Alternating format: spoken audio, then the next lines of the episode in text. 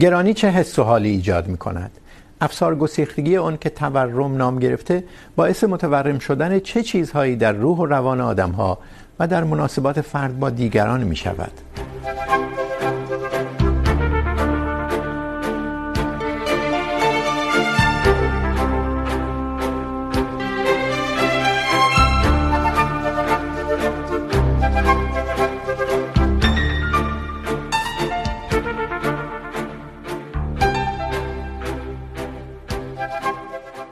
پاهایم سست شد. حس کردم توان حرکت ندارم. اگر هم این توان را در خود ایجاد می کردم رفتن به سمت خانه آخرین کاری بود که می شد انجام داد. فکر کردم اگر بتوانم راه بروم، میروم بی هدف و بی انتها تا هر جا که بتوانم. میروم در مسیری خلاف جهتی که مرا به خانه میرساند، در مسیری که کسی مرا نبیند، کسی مرا بیاد نیاورد. این توصیف حال ناناوری است که سبدی از خوراکی های اساسی پر کرده و قیمت اون را دیده. اگر در ایران زندگی می کنید حقوق یا درآمد ناچیزی دارید و ناناور هستید، این توصیف شما را متعجب نمی کند چون به درجاتی ممکن است این حس و حال به شما هم دست داده باشد. درجات اون بستگی به حقوق یا درآمد شما دارد. حتی آنی که به این حال نیفتاده نگران است که دوچار آن شود و این تنها تأثیر گرانی بر روح و روان آدم ها نیست آیا این حس و حال در اقتصاد و علوم اجتماعی مطالعه شده؟ تأثیرات اون سنجیده شده یا هر بار که اسم گرانی و تورم آمده به مجموعی از آمار و ارقام و نمودارها و حرفهای تکراری بسنده شده؟ از مهمان های این هفته میپرسیم، آنچه آمار اقتصادی رایج و تئوری های علوم اجتماعی به ما نمیگوید چیست و آنچه میشنویم چقدر کمک میکند به فهم حال و روز فرد گرفتار در چنبره گرانی. بهرنگ تاجدین همکارم که خبرنگار اقتصادی بی بی سی فارسی است، در مورد چگونگی فهم علم اقتصاد از حس و حال مردم در گرانی میگوید. از امین بزرگیان دانش آموخته علوم اجتماعی که کتابی در مورد زندگی توحیدستان شهری تحت عنوان جنبش خستگان نوشته، میپرسیم در علوم اجتماعی می شود فهمید حس و حال مردم در گرانی افسار گسیخته چیست؟ خیلی خوش آمدید. بهرنگ، اقتصاد، علم اقتصاد و دانشی که اهالی علم اقتصاد از اقتصاددان تا روزنامه نگار اقتصادی به ما میدن. میتونه اون حس حالی که در اون توصیف گفته شده رو به ما بگه.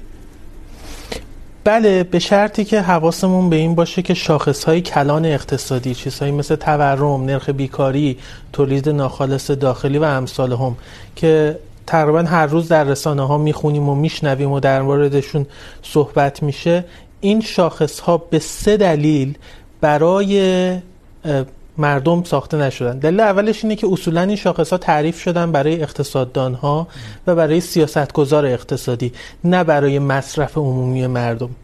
دلیل دومش اینه که نام و عنوان این شاخص ها خیلی وقتها با تصور عمومی که در اونها وجود داره، لزوما همخوانی نداره و تفاوت های عمده ای داره. و دلیل سومش هم اینه که مثالش رو میتونیم بزنیم منظور چیه آره من بهترین مثالش برای این داستان نرخ بیکاریه. ببینید ما همین چند وقت پیش یک خبری کار کردیم. گزارش فصلی اشتغال و بیکاری در ایران اومده بود و خب عنوان اصلی اینه که نرخ بیکاری مثلا 8 درصده 8.2 دهم درصده. یکی از کامنت هایی که ما زیر این خبر داشتیم یه نفر اومد پرسید یعنی 92 درصد مردم کار میکنن؟ خب نه 92 درصد مردم کار نمیکنن.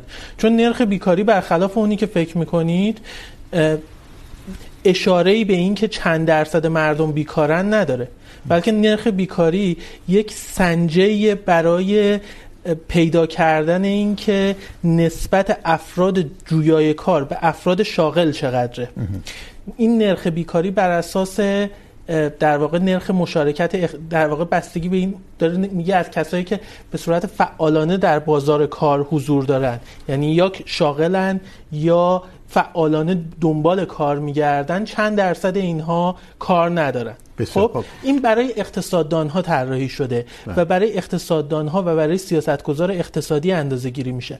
ولی شما مثلا اگر که نگاه کنید میبینید که ما یه جور دیگه میتونیم به این داستان اشتغال در واقع بپردازیم و به وضعیت بازار اشتغال بپردازیم که اون مثلا نرخ اشتغاله. این که از شما مثلا جمعیت بالای 15 سال یا بالای 18 سالتون چند درصدشون شاغل هستن. اون برای مردم جالب تره اون برای مردم قابل فهم تره ولی به خاطر اینکه چیزی که اقتصاددان و سیاستگزار اقتصادی لازم داره اینه که بدون چه عده‌ای هستن که دنبال کار میگردن فعالانه میان در مورد نرخ بیکاری حرف میزنن که برای اکثر مردم گمراه کننده است. دلیل سوم چی بود؟ دلیل سومش هم اینه که حتی اگر که مردم تعریف این شاخص ها رو به دقت بدونن. شاخص های کلان اقتصادی اولا تخمینه و در ثانی متوسطه و شما یک مقداری آموزش و فهم ریاضیات و آمار لازم داری برای اینکه به مردم بتونی توضیح بدی که این اعداد و ارقامی که میشنوید در واقع لزوما تجربه شما نیست. یه چیزی که هستش مثلا در مورد تورم که گفته میشه، این تورم یک تخمینی از میزان افزایش کل هزینه های همه خانوارها. به طور طبیعی نصف مردم میزان افزایش هزینه‌هاشون بیشتر از این رقمه و نصف مردم کمتر از این رقم. حالا یعنی هر خانواده ای باید ببینه جای خودش در این در واقع نمای وسیع چیه. اما آیا منظورت اینه که علم اقتصاد کارش این نیست که حس و حال مردم رو سعی کنه بفهمه و اگر بشه بسنجه؟ چرا دقیقا این رو اندازه میگیره؟ مسئله اینه که این چیزی که اندازه میگیره بعد یک مسئله چند وجهی میشه. شما باید به بیشتر از یک عدد نگاه کنی. شما کل بازار کار و وضعیت اشتغالی کشور رو با یک عدد نمیتونی توصیف کنی. این کار روزنامه‌نگار اقتصادی نیست. اقتصاددانی چیزه. کسی که آمار میده اون به کنار. روزنامه نگار اقتصادی نباید سعی کنه این آمار و نمودارها رو وصل کنه به یه سری تجارب روزمره مردم، نمیدونم، توصیفاتی توصیفهایی که از و بازخوردی که از مردم میگیره که این نمای اقتصادی رو قابل لمس کنه. برای اینکه اون آمارها ما میدونیم درش میتونه تقلب باشه. اون آمارها میتونه اهداف سیاسی توش باشه. این رو گره زدن به حس و حال مردم کار روزنامه نگارای اقتصادی نیست؟ چرا؟ دقیقاً. مسئله اینه که یه مقداری ببین، اقتصاد علم انگیزه هاست. علم سنجش تاثیر انگیزه ها بر فعالان اقتصاد که شامل در واقع آدم ها و نهادها هستند و مسئله اینه که این انگیزه شما هر موقع تلاش میکنی یک مسئله چند وجهی خاکستری رو بازتر و گسترده تر توضیح بدی، مشکلی که پیدا میکنی اینی که تیتر چی بزنم؟ و مشکل دیگه که پیدا میکنی اینه که سردبیران یعنی بحث تمام رسانه هاست. سردبیران دنبال داستان های ساده میگردن و مسئله اینه که اقتصاد موضوع پیچیده ایه و توصیف وضعیت اقتصادی و توصیف پدیده های اقتصادی پیچیده ترش میکنه و و مسئله اینه که کسانی که در رسانه ها وظیفه‌شون انتخاب اخبار انتخاب تیترهاست دنبال چیزهای ساده ای میگردن که اون ساده سازی بیش از حد باعث میشه که یک دفعه خیلی از مردم احساس کنن اون چیزی که در رسانه میشنون با تجربه زیستشون متفاوته. امین این که ما حس و حال مردم در گرانی رو کمتر میبینیم در رسانه ها یه چیزه. این که در علوم اجتماعی به این قضیه توجه کافی نشده. جامعه شناس ها سعی نمیکنن روی این متمرکز بشن این دلیلش چیه؟ برای اینکه من برای این برنامه سعی کردم مقالاتی از جامعه شناسای ایرانی بخصوص اونا که در داخل هستن و میتونن برن به قول امروزی ها پیمایش انجام بدن، داشتم پیدا کنم. یکی دو سه تا بود که اینا مرتب در وبسایت های مختلف همجوری تکرار میشد و این یکی دو سه تا هم من دیدم واقعا بر اساس سنجه های علمی نبوده و حوزه سنجشش خیلی وسیع نبوده ام. این به ما چی میگه نه فقط در پیمایش ها بلکه در تئوری های جامعه شناختی هم نمیبینیم چیزی به اسم گرانی که وقتی شما با دوست و آشنا و فردی که در ایران زندگی میکنی اولین چیزی که صحبت ازش میکنن گرانیه ام. اگر این وزنه وسیع در درون مکالمات در زندگی مردم هست که، مثل یک فیل در اتاقه. چرا نباید خیلی راجبش صحبت بشه؟ فقط در حد سرفصل مقالات روزمره باشه و کلمه گرانی و تورم بیاد و بره بدون اینکه این به قول آنپک بشه. زندگی مردم، تجربه زیستی مردم در پرتو این توصیف بشه، مطالعه بشه. به نظرم میرسه که خیلی نکته خوبیه و دغدغه درستی هم هست. بخوام یه پاسخ کوتاه بدم. فکر میکنم که بیشتر به خاطر سیطره نوعی از علم هست. به خصوص در سنت علوم اجتماعی ما، که در واقع یه سنتیه که احساس میکنه که یعنی فکر میکنه که حرف علمی زدن همین ارائه آمار جداول، نمودارها و این چیزاست. و اگر شما چنانچه به، خود موضوع نزدیک بشید، در واقع دارید حرف راننده تاکسیوار میزنید. و این، مدام سعی میکنه خودشو علمی نشون بده و بره در ساحتهای پوزیتیویستی و این حرفا. در حالی که همونجوری که گفتی، این مسئله گرانی، حالا فقر، تورم که البته اینا خود شما بهتر میدونید که اینا متف... معانی متفاوتی دارن اما حالا به یه معنا به کار میبریم اینجا. خیلی مسئله فقط یک مسئله دهشتناک اقتصادی نیست، بلکه یک مسئله وجودی، اگزیستانسیالیستی حتی سیاسیه. اگه من بخوام یه مقداری در مورد این مسئله صحبت بکنم. البته در آغاز سنت های آنارشیستی سنت های مارکسیستی، این مسئله گرانی و رنجی که گرانی یا فقر تولید میکنه، اساسا موتور اولیه فیلسوفان، موتور اولیه جامعه شناسان، موتور موتور اول موتور اول مصلحان اجتماعی بوده که این به این موضوع بپردازن. حالا در واقع چیه مسئله از نظر من؟ کاری که گرانی میکنه، کاری که تورم میکنه، کاری که فقر میکنه همونجوری که گفتم فقط چیز نیست، مسئله اقتصادی نیست. گرانی فقط مسئله قیمت نیست. به معنای تولید اون چیزیه که تولید مادی اون چیزیه که ما تحت عنوان نهیلیسم میشناسیم. اگر نهیلیسم رو در واقع در یه معنای ساده ای بی معنا شدن یا معنا زدایی بشناسیم گرانی کاری که میکنه اینه که خیلی کمک میکنه به تولید نهیلیسم. یعنی مثال مثال میزنم. شما شب میخواید بخوابید فکر میگید که آقا جان این سکه یا این میزان پول فردا صبح به من این میزان نان رو میده. این بگتو به من میده. صبح میرید مغازه و میبینید این رابطه به هم خورده. شما با اون سکه، سکه‌ای که دارید یا میزان پولی که دارید، این میزان نان رو نمیتونید بخرید. اینجا فقط مسئله این نیست که اون انتظاری که در حوزه اقتصادی داشتید برآورده نشده، بلکه اون رابطه به هم خورده. قبل از اینکه به این تاثیرات بپردازیم سوال من این بود که اگر در علوم اجتماعی باید زندگی مردم مطالعه بشه و حس و حال مردم نسبت به زندگیشون و به قول شما انگیزه بسیاری از سرآمدان علوم اجتماعی و مصلحان از مطالعه حال روز مردم همین بوده. که ما فقر رو بشناسیم. بای. گرانی افسار گسیخته رو بشناسیم و تأثیری که رو زندگیشون داره. چرا این رو به شکل خیلی جدی در مطالعات علوم اجتماعی به خصوص در ایران نمیبینیم؟ یعنی همین ها که میگن انگیزه ما فقر در مطالعه مردم مارکسیستا. نظریاتی که در میان مارکسیستای ایران از اقتصاددانش تا جامعه شناسش میبینیم چقدر مطالعه جدی در مورد گرانی و تحرم هست. آیا این رو واگذار کردن به علم اقتصاد؟ به قول شما چون اون آمار و ارقام هست که یک نگاه علمی میتونه این قضیه بده؟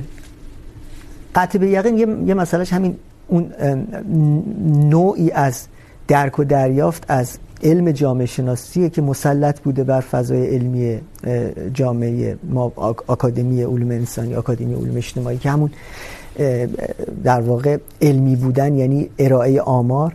دومی که به دلیل تسلط یک نوع نظام اقتصادی خاص در جهان امروز، گویا مسئله گرانی، مسئله فقر، مسئله مسائل این مدلی، اساسا اقتصاد واگذار شده به یک حوزه‌ای اون کسانی که در گذشته دغدغه اصلیشون دغدغه فقر و گرانی بوده اینا به حوزه فرهنگ یا به حوزه های شبیه حوزه فرهنگ و سیاست به این معنای تبعید شدن و صحبتی در مورد مسئله فرق نمیکنه. در حالی مارکسیسم شده مارکسیسم فرهنگی, فرهنگی. بیشتر به اون مسئله. به این معنا بیشتر. برای همین هم هست که شما نکته اصلی اینه که اما چگونه میشه به این مسئله توجه نکرد که وقتی فرد با گرانی دوچار میشه یعنی صبح میره مغازه و میبینه این وضعیت رو. گویی این که مثل این میمونه که شما صبح از خواب بیدار بشید و ببینید که مبلمان آپارتمانتون تغییر کرده. شب که خوابیده بود، یه جور دیگه بوده، صبح که بود. یا مبلمان شهری تغییر کرده بلوار بندی ها، خیاب. آیا چیزی ترسناکتر از این هست؟ کسی که گرانی رو تجربه میکنه در واقع تجربه وجودی و اگزیستانسی داره از این وضعیت. فقط مسئله قیمت نیست. همه اون معانی که در زندگی در ذهنش تا دیشب بوده تا دیشب بوده به یک باره تغییر میکنه و به یک باره عوض میشه. و نکته مهم اینه که بسیاری به این نکته تاکید کردن که یکی از مهمترین دلایل تضعیف ارزش های جهان شمول مثل ارزش های روشنگری در جهان امروز. این موج های گرانی بوده. موج های, گران... موج های مشروع گرانی که تحت عنوان اصلاح قیمت ها هدفمندی یاران ها این چیزا نامگذاری میشه. یکی از مهمترین نتایجی که به بار آورده این بوده که فرد جهان جهان ذهنیش و جهان واقعیش معنا زدوده میشه و این معنا زدایی از به وسیله به واسطه گرانی و تورم و, و, و, این چیزها ارزش های جهان شمول رو ارزش های روشن و این رشد افسار گسیخته مثلا راست افراطی. یکی از مهمترین دلایلش همین فشارهای اقتصادی و گرانیه. بهرنگ ما میتونیم بفهمیم که گرانی چه رفتارهای اقتصادی رو ریشه دار میکنه، نهادینه میکنه. طوری که این رفتارهای اقتصادی ممکنه نسل بعدی هم وجود داشته باشه. حتی اگر خود این عامل اقتصادی دیگه نباشه. یعنی ما 20 سال دیگه به عنوان یک سنجشگر اقتصادی یک جامعه شناس برگردیم ببینیم دهه مثلا 90 و 2000 میلادی این تاثیرات رو روی مردم گذاشت در حوزه رفتارهای اقتصادی و اینها ماندگار شد. مثلا ما از مفهومی به اسم چشم پوشی داریم صحبت میکنیم که الان دیگه به رفتار روزمره مردم تبدیل شده. از این چشم میپوشم برای اینکه به گفته ایشون دیشب اینقدر بود، ولی امشب یا امروز نرخش فرق میکنه. بذارم کنار. و این همینجوری ادامه پیدا میکنه. آیا چنین رفتارهایی ماندگار میشه؟ یعنی در آینده آینده هم فرد فارغ از اینکه اون فاکتور اقتصادی عمل کنه یا نه، با این رفتار رشد میکنه. نسل بعدی این رفتار رو در حیات روزمرهش میبینیم. طبیعتا و توی آمار و ارقام اقتصادی هم اگر که یک مقداری در واقع دقیق تر به جزئیات نگاه بکنید و مخصوصا به بازه زمانی طولانی تر نگاه کنید، این اثرات رو میبینید. ببینید من یه نکته مهم این وسط هست. وقتی صحبت از شاخصهای کلان اقتصادی میکنیم در کشور شما اینها چیزی به شما در مورد تجربه شخصی خود شما نمیگه. تجربه شخصی خود شما رو خودتون دارید میبینید که مثلا میزان درآمدتون نسبت به پارسال چقدر بالا رفته ولی قیمت اقلامی که مصرف میکنین چقدر بالا رفته و به همین خاطر مجبور شدید چه تغییراتی در زندگیتون بدین. شاخصهای کلان اقتصادی در مورد وضعیت کل جامعه یا در مورد وضعیت دراز مدت شما میگه تغییرات دراز مدت. حالا در دراز مدت که نگاه میکنیم میبینیم که از مثلا در 15 20 سال گذشته در ایران یکی از پدیده هایی که دیدیم اینه که سهم مسکن و هزینه اجاره در سبد مصرفی خانوار بالا رفته و سهم مواد غذایی پایین اومده. این به خاطر این نیست که مواد غذایی ارزون شده. مواد غذایی اتفاقا با سرعتی یک برابر تقریباً متوسط اقلام قیمتشون بالا رفته. ولی سرعت رشد قیمت مسکن قیمت خرید مسکن و در نتیجه قیمت اجاره مسکن با سرعت حتی بیشتری از مواد غذایی بالا رفته. خوب. و اینجا بحث شیرین کشش قیمت مطرح میشه. تو انگلیسی بهش میگن پرایس الاستیسیتی خیلی خلاصه بخوام بگم شما یه سری اقلامی هست مثل نون که قیمتش بالا بره 10 درصد بالا بره 10 درصد پایین بیاد. شما در میزان مصرفتون تغییر ایجاد نمیشه. اما یه چیزای دیگه ای هست مثل مثلا گوشت قرمز که اگر 10 درصد قیمتش بره بالا شما یا مصرفتون رو کم میکنید یا مثلا مرغ میخرید یا اصلا دیگه نمیخرید. در نتیجه این تفاوته هست و این تفاوت ها رو و این تاثیرات مثلا پیشی گرفتن قیمت مسکن هزینه مسکن از بقیه چیزها رو شما در بلند مدت داره در رفتار اقتصادی. دقیقاً. و مسئله اینه که شما کافی یا کافیه که اقتصاددان ها و روزنامه نگارهای اقتصادی و از اون مهمتر جامعه شناسان کافیه که از اعداد اگر که یه مقداری چون چون بعضی ها از عدد میترسن. اگر اون ترس رو بذاریم کنار و بیایم یه مقداری دقیق تر نگاه کنیم و طولانی مدت تر نگاه کنیم، دقیقا تغییر رفتار مردم و تغییر خریدهای مردم و تغییر سبد خرید مردم تحت تاثیر عواملی که در اقتصاد هست، تمام اینها رو میبینیم. ببینید یه نکته مهمی در مورد بحث گرونی هست. اونم که گرونی نسبیه. اینکه تورم دو درصد باشه 20 درصد باشه یا 40 درصد باشه به خودی خود چیزی رو در مورد وضعیت شما نمیگه.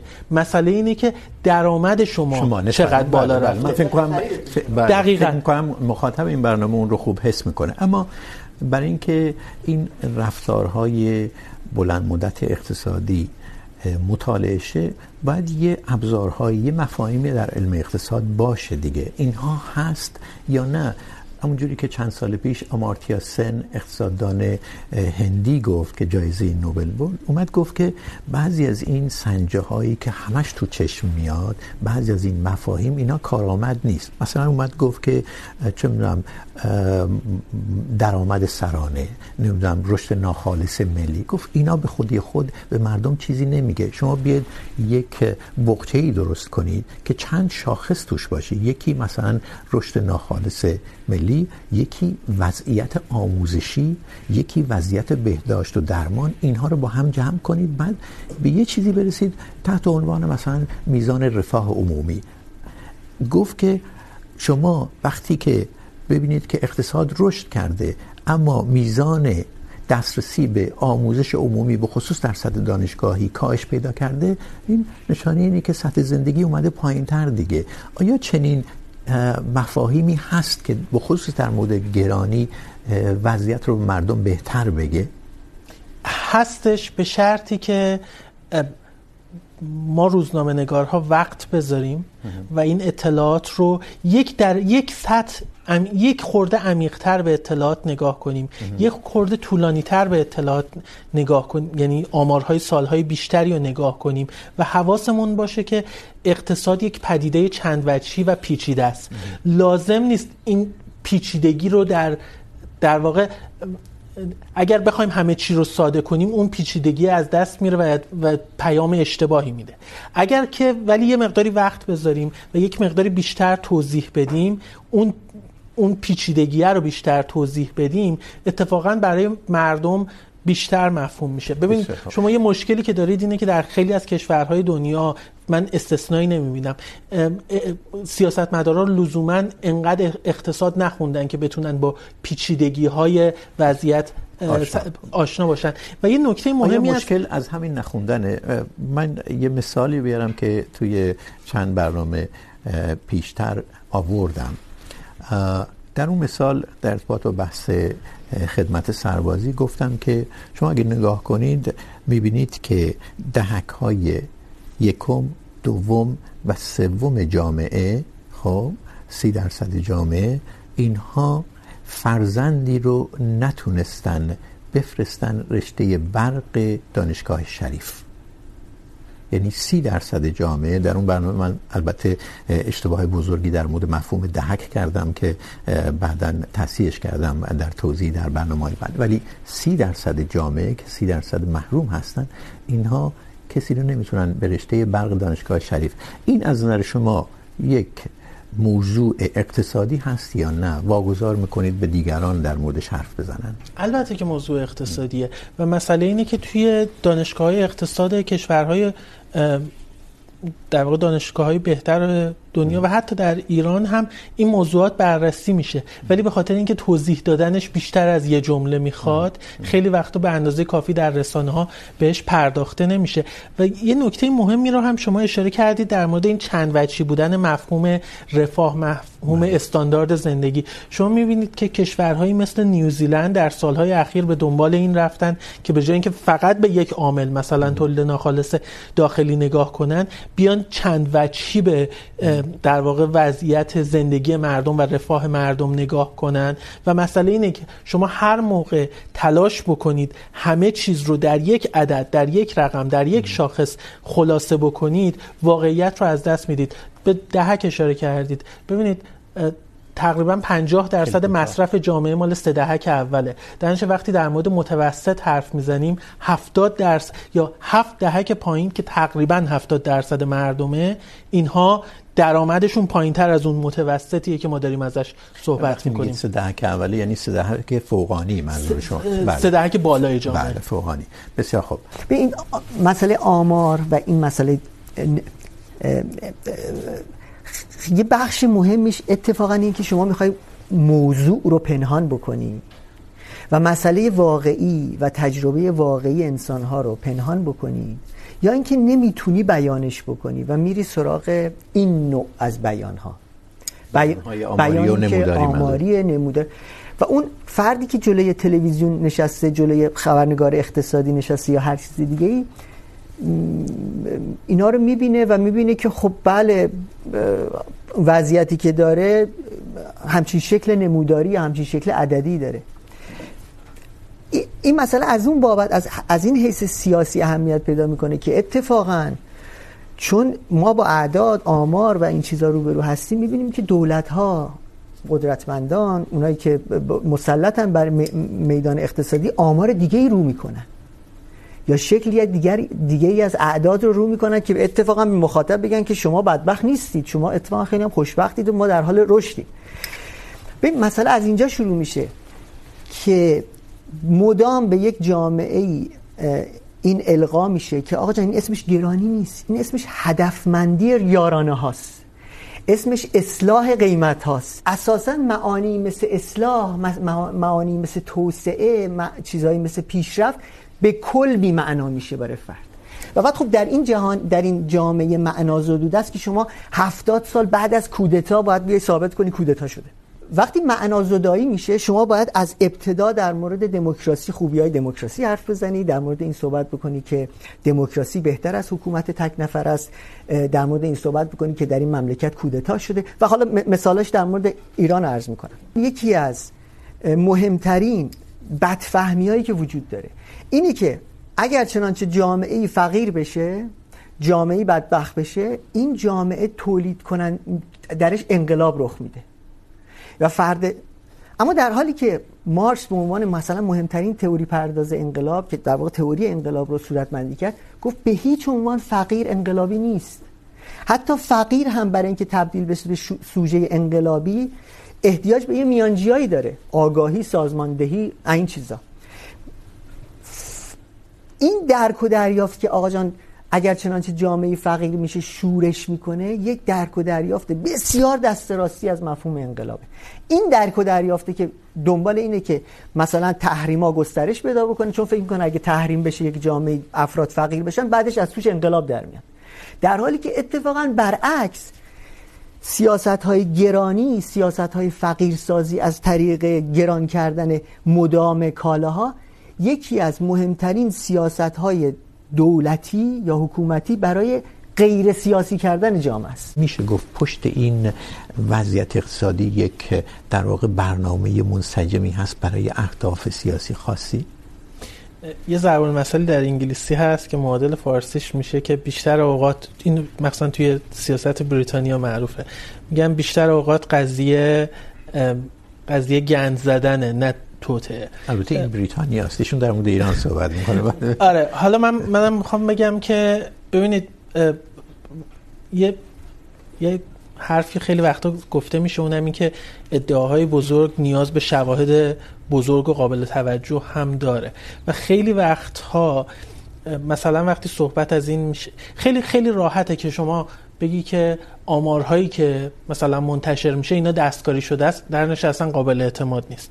شما وقتی که آمار و ارقام و فکت رو کلا از بحث دور میکنی کار خیلی وقتا حالا من میخوام یه خورده حرف سیاسی بزنم کار خیلی وقتا برای پوپولیست ها برای عوامگراها راحت تر میشه. به خاطر اینکه وقتی همه چیز نظر باشه اتفاقی که توی یک دهه اخیر تو خیلی از کشورهای دنیا و در سطح جهانی دیدیم کار راحت تر میشه دیگه. به خاطر اینکه اون میگه این نظر شماست این واقعیتیه که شما فکر یعنی یعنی منظور شما اینه که اون وقتی نمیشه سنجید دیگه نظرها دقیقاً.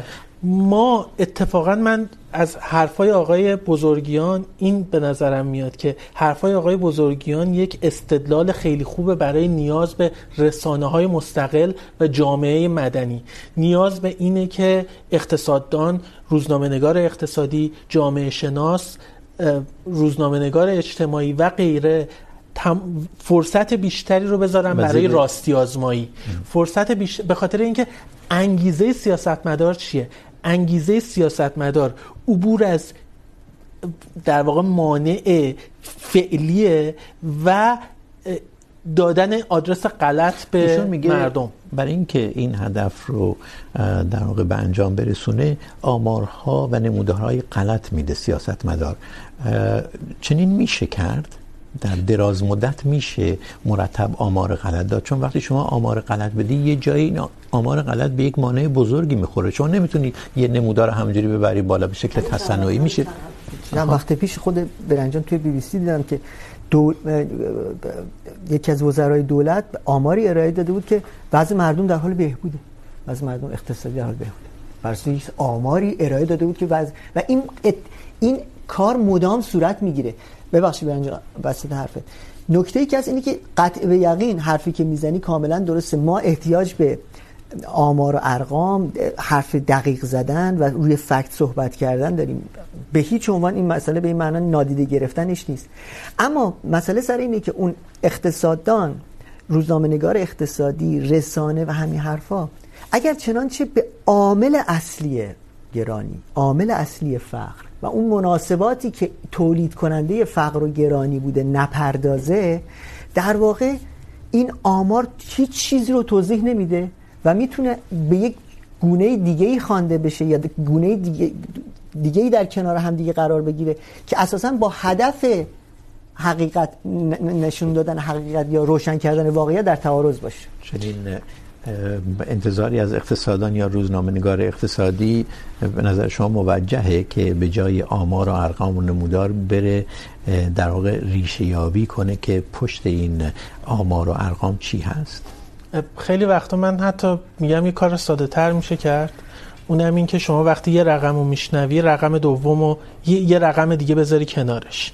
مثلا وقتی میشنوی که مثلا وزیر اقتصاد صحبت از این کرده که نرخ تورم نقطه به نقطه از اول سال 15 درصد کم شده بعد شما یه رقم دیگه بذاری کنارش یا یه توضیح بذاری کنارش که. خب دلیل اینکه این کم شده اینه که شما بهار سال قبلش یک جهش تورمی شدید در حد 15 درصد به خاطر حذف ارز ترجیحی داشتید. نتیجه امسال چون اون تکرار نشده این عدد اومده پایین. آیا منظور شما اینه که با آمار و ارقام میشه از طریق خود آمار و ارقام جنگید؟ یعنی روی کرده حقیقت رو افشا کرد آمار ارقام ساختگی رو یا آمار و ارقامی که یک بخشی از حقیقت رو میگن؟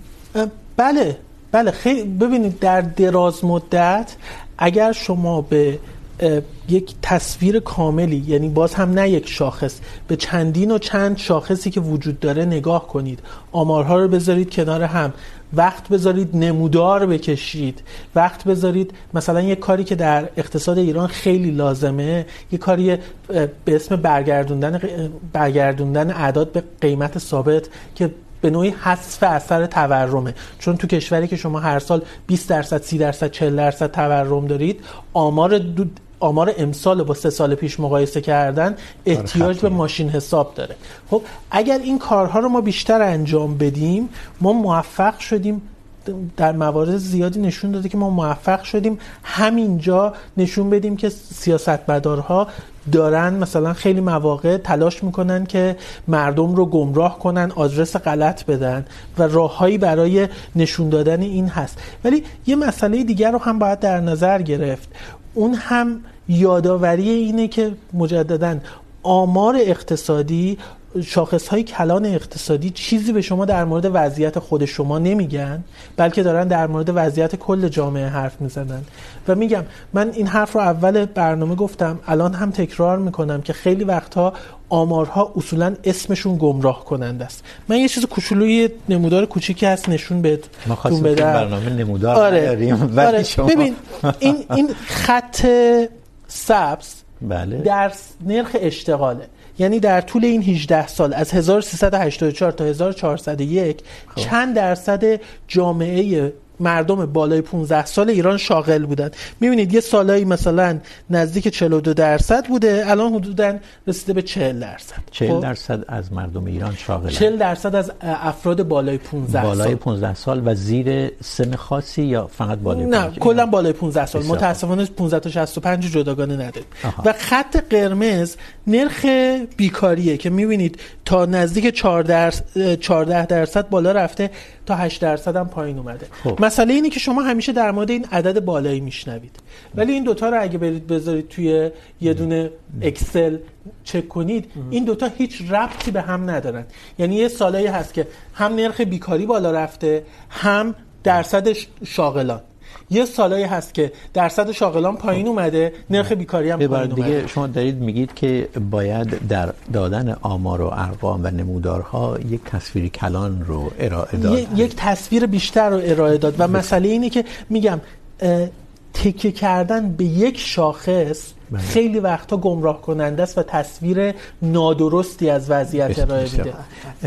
امین چیزی که میانجی بین فردی که گرانی رو تجربه میکنه و حکومتی که سیاست گذاری کرده که این تجربه رو برای این فرد به بار آورده خانواده است. خانواده یک نهاد میانجیه به ببره دیگه به این معنی که در واقع ضربه گیره.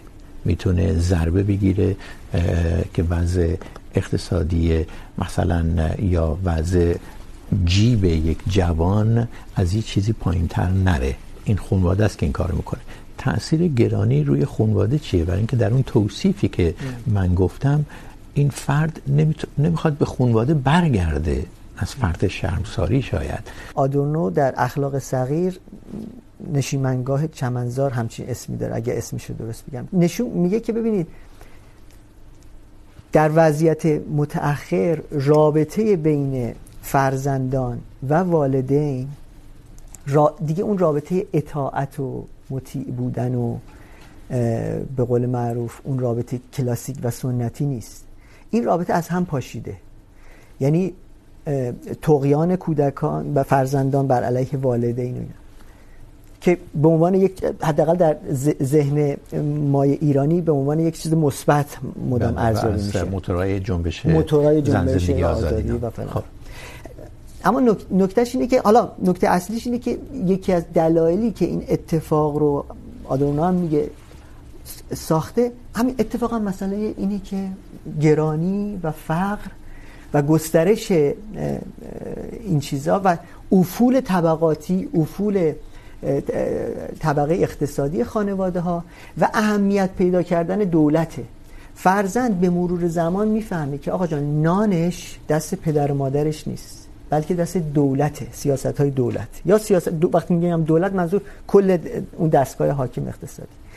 و این سلب قدرت از والدین در حوزه اقتصادی اون مشروعیت ها و مقبولیت های والدین رو به مرور و اعتبار ناناور رو و اعتبار ناناور ببر دیگه چیزی که در چیزی که در مطالعات مربوط جنبش های اجتماعی مثبت شمرده میشه وقتی شما پشت قضیه میری میبینی که فروزی اعتبار شخصی است که نزد خانواده در واقع به دلیل نانآور بودن معتبر بوده یعنی مسئله مسئله دیدن دیالکتیکی قضیه است که چجوری مسئله گرانی یا مسئله فقر تولید کننده ابعاد متفاوت و متضاد و نتایج کاملا مت... همین مسئله است که نکته رو مهم میکنه. این اینی که بنده گفتم. اینی که در یک ج... در هر جامعه ای ما بدون بفهمیم که مثلا چه می... این قوانین اقتصادی، این نمودارهای اقتصادی، این آمارهای اقتصادی در نسبت با چه پدیده ایه چه پدیداریه؟ این خیلی مسئله مهمیه. مثلا همین نکته ای که فرمانده بیرنجان در مورد بیکاری. آمار بیکاری در جایی مثل ایران حالا ما در مورد ایران بیشتر صحبت میکنیم. قطع به یقین دولت در افزایش تعداد بیکاران از این قضیه استقبال میکنه. استقبال میکنه استقبال میکنه. چرا؟ همین نکته همینه که شاید م... نه نه ب... چرا؟ برای اینکه خیلی این رو ساده انگارانه مینامن به این معنا که یک دولت میخواد تا اونجایی که ممکنه نارضایتی عمومی رو بیاره پایین. مسئله برای اینکه ثبات خودش رو در کاهش نارضایتی مینامه. میدونه. این این یک این به نظر میرسه یکی از چیزاست یکی از فرار روایت های تا یه حدی میشه بگفتش که جعلیه. افزایش بیکاران درست کننده یک جمعیت ذخیره است. خب. افرادی که منتظرن اون کار رو اشغال بکنن. و همواره کسایی که کار میکنن این خطر رو بیخ گوش خودشون دارن که یک جمعیتی منتظره که جای اونا رو بگیره. در این وضع... تو این وضعیت یعنی از این منظر که نگاه بکنیم جمعیت بیکاران خیلی کمک میکنه به این که احساس ناامنی دست بده به کسایی که سر کارن. سر کارن انتظاراتشون بیاد پایین خواستهاشون بیاد پایین سکوت بکنن و مطیع باشن. این با در واقع اونچه که مکانیسم سیاست گذاری در جامعه مثل ایران هست میخونه. یعنی چون ما میدونیم افزایش تعداد بیکاران یعنی افزایش نارضایتی دیگه. ببین، حرف آقای بزرگیان تا یه حدی درسته، ولی مسئله اینه که باز چند وجهیه. سیاه و سفید نیست. به خاطر اینکه دولت ها در کنار اینکه میدونن توی یک جام توی یک اقتصاد پویا شما احتیاج به این دارید که یک عده کار نداشته باشن، برای اینکه اگر آدم همه آدم ها شاغل باشن شما یه شرکت جدیدی نمیتونید بزنید. یه رستوران جدیدی نمیتونید بزنید اگر تمام آشپزها و تمام پیشخدمت ها همه کار داشته باشن هیچ کس بیکار نباشه. نیروی کار رو میخواین از کجا بیارید؟ بله اون که بدیهیه. خب؟ در کشورهای پیشرفته هم میگن در حد 5 تا 7 درصد بیکاری طبیعیه ولی ایشون چیز دیگه ای میگه. یک در واقع من, من نگفتم بیکاران رو افزایش میدن.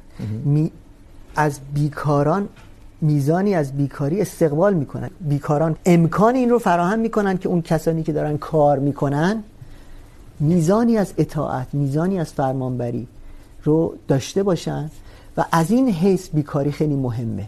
خیلی مسئله مهمیه. من فقط یه, م... یه مس... نکته م... مثال کوچیک دیگه ای بزنم. این که مثلا مدام از این صحبت میشه که اگر چنانچه چیزی ارزان باشه اینو تب هم اقتصاددانان میگن و به تب دولت میگه و بعد شما میبینید اقتصاددانانی که در یک نسبت تنگاتنگی هم با دولت هستن این توهمات رو مدام در حتی ذهن افراد جامعه حاکم میکنن. اگر یک چیزی ارزان بشه مردم و جامعه مصرف بیرویه میکنن. اگر چنانچه بنزین ارزان باشه، مردم مصرف بیرویه میکنن. اگر آب و برق ارزان باشه، مردم در حالی که اصلا اینجوری نیست. به هیچ عنوان. اینو شاید اقتصاددانان مرسوم و توی مدام در رسانه هستن. اینو به شما نگن در جایی مثل ایران که آب و برق ارزانه، میزان مصرف آب و برق در جایی مثل ایران خیلی فرقی نمیکنه با جایی مثل فرانسه و انگلستان و اینا. در همون رنج جهانیه. با اینکه خیلی ارزونه. در همون رنج جهانیه. من آمارا رو نگاه نکردم در نتیجه از گفتنش از اظهار نظر بهتره که نکنم. مسئله اینه که به هر حال مردم تک تک خانوارها با هم فرق میکنن تک تک آدمها با هم فرق میکنن. و مثلا بحثی که آقای بزرگیان در مورد مصرف میکنن من اشاره کردم به بحث کشش قیمت که یک چیزی مثل مثلا انرژی کشش قیمتش پایینه به این معنی که شما اگر که مثلا قیمت برق رو ده درصد ببری بالا لزوما ده درصد مصرفش نمیاد پایین. کماکان کولر باید روشن باشه. دقیقا. شما مجبوری که مصرف کنی و یه مقداری از این که مثلا برق یا انرژی مصرف میکنی اتفاقا نشان دهنده رفاهته. به خاطر اینکه شما در یک کشور خیلی فقیری که تو تو خانواده هیچ کس مثلا تو خونه تلویزیون ندارن تو خونه ماشین لباسشویی ندارن کسی موبایل نداره اون طبیعتا مصرف برقش پایینتره و این توان مصرف کردن اصلا خودش نشان دهنده رفاهه. ولی مسئله اینه که باز برمیگردیم به این داستان که ساده نیست. این که همه نمودارها صاف نیست که مثلا شما اگه قیمت رو ببری بالا مصرف میاد پایین. نه خیلی وقتا نمودارها پیچیده است. و این پیچیدگی ها رو اگر که در نظر و, و من در واقع نگرانیم از لفظ مردم اینه که شما میاد یک جامعه بسیار پیچیده. با تجربه های متفاوت، با شرایط متفاوت، شهرها و روستاها، استانهای مختلف، آدمها با در واقع خانواده های مختلف، اینا رو همه رو اگه بخواین یکی کنید، به یک نتیجه میرسید که به یک عددی میرسید، به یک توصیفی میرسید که شاید 80 درصد 90 درصد جامعه با اون در واقع ابراز همزاد پنداری نتونن بکنن. احتمالاً امین خواهد گفت که برای همین در ادبیات مارکسیستی طبقه درست شده. مارکسیستی لیبرالیستی فرق شناسی طبقه واقعا گویا میتونه باشه برای در واقع توصیف حس و حال این یا اون گروه اجتماعی وقتی میگم اجتماعی از نظر سطح درآمد میتونه به ما خودتون بهتر میگیم این مسئله طبقه و اینا خیلی مسئله پر دراز, دا دراز دامنه و این حرفات اما نکته که از اینه که طبیعتا اون درک و دریافتی که به صورت کلاسیک از طبقه وجود داشت امروز از در واقع تغییر پیدا کرد. من با یه مثال میخوام نشون بدم. مثلا ما امروز با یه چیزی روبرو هستیم که تحت عنوان طبقه متوسط فقیر شده میشناسیم. این طبقه متوسط فقیر شده که در واقع تمام بحث امروز ما در مورد گرانی و این چیزا این طبقه رو بحرانی میکنه. فراموش نکنیم وقتی ما از این صحبت میکنیم که گرانی جامعه رو داغون کرده و این حرفا در مورد طبقات پایین صحبت نمی کنیم اونا متاسفانه برای اینکه صدا ندارن. غیر از اینکه صدا بله بله غیر برای اینکه در واقع ببینید طبقه متوسطی که میاد توی میدیا میاد تو ماها از طبقه متوسط بله هستیم. اینا رو میبینیم. یک بخش وسیع در اون زیر دیده نمیشن. اصلا کلمات این یکی از نقصان هاست دیگه. اونه که زانوش بیشتر سست بله. میشه. ولی کلمات و عبارات و معانی و گفتارها و دیسکورسات در اختیار طبقه متوسطه. غیر از اون افراد در طبقات پایین جامعه اصلا این گرانی و فقر اینا با بخشی از زندگی روزمرهشون اصلا جزئی از وجودشونه. بله اون طبقه متوسطه که وقتی یک چیزی گران میشه چون تب... فراموش نکنیم طبقه متوسط فقیر شده هم همچنان طبقه متوسطه. از نظر فرهنگی از نظر سرمایه اجتماعی منزلت منزلت های نمادین و سرمایه اجتماعی میخواد. اون همچنان اقتصادی داره میره همچنان باید بچه‌شو ببره کلاس شنا ثبت نام بکنه و وقتی میبینه گرون شده اونجا براش بحرانی میشه. آیا منظور شما اینه که گرانی افسار گسیخته؟ بحران بیشتری در این طبقه متوسط ایجاد میکنه تا طبقه پایینی که عادت کرده به چشم پوشی، عادت کرده به کم خوردن، آ... نمیخواد بچهش رو به کلاس پیانو بفرسته. این موضوع مهمیه. بحران تورم ترجمه میشه به بحران طبقه متوسطی که داره فقیرتر میشه؟ من فکر میکنم که وقتی در مورد گرانی تبدیل مسئله گرانی و مسئله این چیزها تبدیل به یعنی میاد تو رسانه تو دیسکورس عمومی این طبقه متوسط تو تحت تاثیر قرار داده که این زبان پیدا کرده. بسیار خوب. آیا آمارها نمودارها داده های اقتصادی هم اینو میگه که تورم افسار گسیخته گرانی که چنین سرسام آوره در واقع این بخش میانی رو به پایین، طبقه متوسطه، به خصوص رو به فقر رو بیشتر بحرانی میکنه. اون پایین ممکنه شاخصانشون بده که کمتر تحت تاثیر قرار میده زندگیشون رو. برای اینکه عادت کردن یا برای اینکه کمتر مصرف میکنن یا برای اینکه در واقع آمالی ندارن در حوزه سرمایه اجتماعی فرهنگی. ببینید، مسئله اینی که بالا آوردن سطح یا جلوگیری از سقوط بیشتر سطح رفاه دهک های خیلی پایین جامعه خیلی کار راحتیه. با دوران آقای احمدی نژاد با اون یارانه 45500 تومانی انجام شد. دوران آقای رئیسی با 300 400 هزار تومانی انجام میشه. آوردنش منظور شماست آره اونها رو اونها رو راحت تر میشه. به خاطر اینکه انقدر درآمدشون پایینه که خیلی راحت میشه میشه مثلا در ظاهر اونها رو آورد بالا. ما یکی از پدیده هایی که مشاهده کردیم مجددا از اواسط دهه 80 به این طرف اینه که دهک های 5 6 7 8 9 یعنی بجز دهک بالای جامعه، این سه، چهار تا دهک زیرینش که در واقع وقتی از طبقه متوسط صحبت میکنیم، صحبت از اینهاست. اینها رو که نگاه میکنید اینها مردمی هستند اینها خانوارهایی هستند که به طور متوسط، بازم تاکید میکنم، به طور متوسط تو این سالها شاهد بیشترین افت سطح رفاهیشون بودن. اینها خانوارهایی هستند که مثلا پدر و مادر نسبتاً جوون قبل از رسیدن به میان سالی هستن که یادشون میاد پدر مادرشون با شغل مشابه، درآمد مشابه میتونه هفته سه تا کلاس بفرستتشون و دو تا بچه داشت. الان اینا یه بچه دارن و دو نفری دارن کار میکنن و یک دونه کلاس بیشتر نمیتونن بفرستن. و اینها دقیقا پدیده ایه که ما در سالهای اخیر دیدیم که اون بخشی از جامعه که شاهد بیشترین افت سطح رفاهش بوده. اون چیزیه که ما به عنوان طبقه متوسط ازش یاد میکنیم. خیلی کوتاه برای همین هم هست که در در انجیل یکی از مهمترین مفاهیمی که از قول مسیح است میگه که فقر تولید کننده جنون مقدسه. این خیلی مسئله مهمیه. این جنونی که فقر گرانی و اینجور مسائل تولید میکنه از این بابت که چون در نسبت با زندگی واقعی عینی و مادی آدم هاست این جنون یک جنون مقدسه چرا مقدسه میگه؟ از این بابت که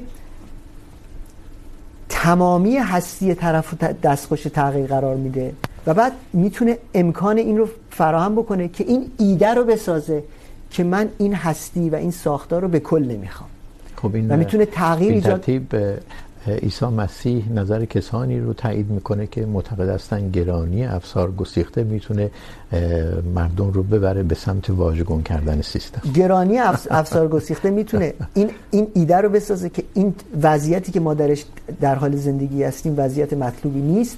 حالا از طریق میانجیایی از طریق امکاناتی میشه این وضعیت رو تغییر داد. بله. خیلی ممنونم. به آخر پرگار این هفته میرسیم. تشکر از شما که این بحث رو تماشا کردید و همینطور از مهمانهای برنامه بهرنگ تاجدین و امینه بزرگیان. پرگار رو پیش از پخش از تلویزیون روی یوتیوب منتشر میکنیم تا اگر مایلید اون رو شنبه ها زودتر ببینید. هم پرگار تلویزیونی و هم پادکست یعنی نسخه شنیداری پرگار در وبسایت بی بی سی فارسی منتشر میشه. پادکست برنامه کندکی طولانی تره و صحبت خودمونی آخر برنامه اون اضافه میشه رو در کانال تلگرام بخش فارسی بی بی سی هم میتونید دریافت کنید. این چند دقیقه اضافه پادکست رو به طور تصویری روی اینستاگرام بی بی سی فارسی هم میتونید ببینید. و بیننده در ایران که تقاضا کرده اسمش پیش ما محفوظ بمانه، به دلایل روشن نوشته، همونطور که در مباحثی چون مشروطه و مشروطه خواهی بحث داشتید، بحثی هم در مورد جمهوری خواهی در فلسفه سیاسی و ریشه های شکلگیری ایده جمهوری تدارک ببینید. بله، حتما سعیمون رو میکنیم. اگر مهمان های غیر هم فکری در این زمینه پیدا کنیم. شب و روز بر همه شما خوش.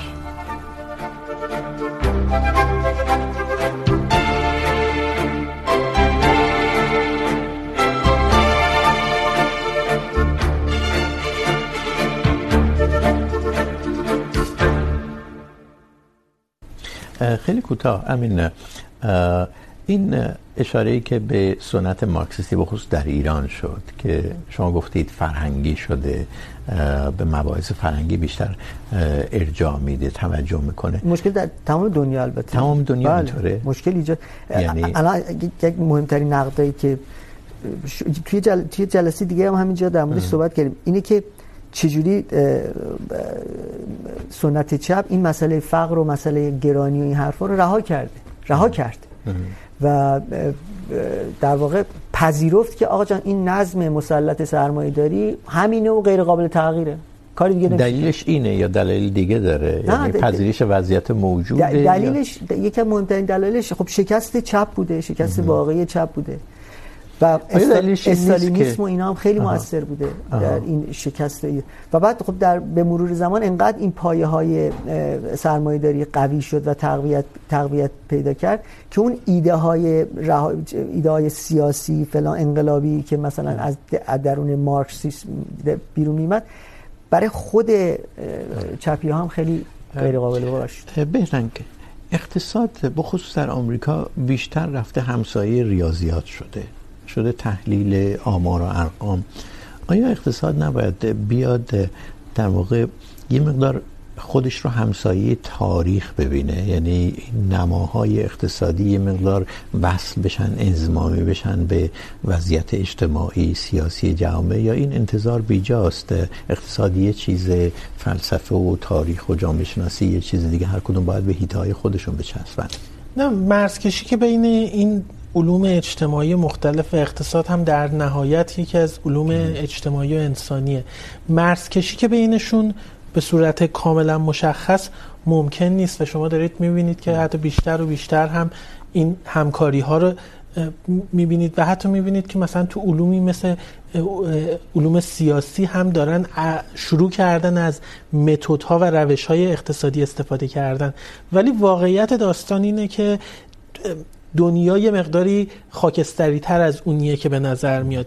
یعنی اینجوری نیست که توی دنیا فقط دو جور اقتصاد داشت دان داشته باشیم. اقتصاددانان مارکسیستی که معتقدن همه چی باید دست دولت باشه و اقتصاددانان اصطلاحا طرفدار بازار آزاد سرمایه‌داری بازار آزاد که معتقدن دولت بعد همه چی همه چی باید کاملا آزاد بدون مقررات و اینها باشه. واقعیت اینه که اکثر قریب به اتفاق اقتصاددانان دنیا یک جایی وسطشن و بیشتر بیشتر اقتصاددانان دنیا اقتصاددانان کینزی و نیو کینزی هستند که شما مثلا نظریه های حتی رادیکالی مثل بهش میگن مادرن مانیتری تیوری نظریه پولی مدرن رو میبینید که داره از اینها در میاد و تلاش میکنه حتی توصیف جدیدی از سیاست های پولی و رابطه سیاست های پولی و نقدینگی با تورم ارائه بده. و واقعیت داستان اینه که اتفاقا اقتصاددان ها بیشتر از هر چیزی در دانشگاه ها دارن روی این کار میکنن که روی سوژه های کار میکنن که با تصور یا انتظار عموم انتظار اولیه با انتظار غریزی شما اختلاف داره. یعنی شما یک پدیده ای رو میبینید که انتظارش رو نداشتید. یه مثال کوچیک هم سریع بزنم. اگر در 20 ثانیه است برای اینکه 4 دقیقه است این پادکست. آره. مثال کوچیکش اینه که شروع کردن به این وام های خیلی ریز 100 دلاری رو دادن به مردم کشورهای خیلی فقیر که یه کسب و کاری را بندازن. دیدن خیلی ها با اون 100 دلار رفتن تلویزیون خریدن. چرا؟ به خاطر اینکه طرف گفت من باید 30 سال با این 100 دلار کار کنم که تلویزیون بخرم. خب همین امروز 100 دلار رو تلویزیون میخرم و به اون زندگی در فقر خودم ادامه میدم. بسیار خوب. خیلی ممنونم.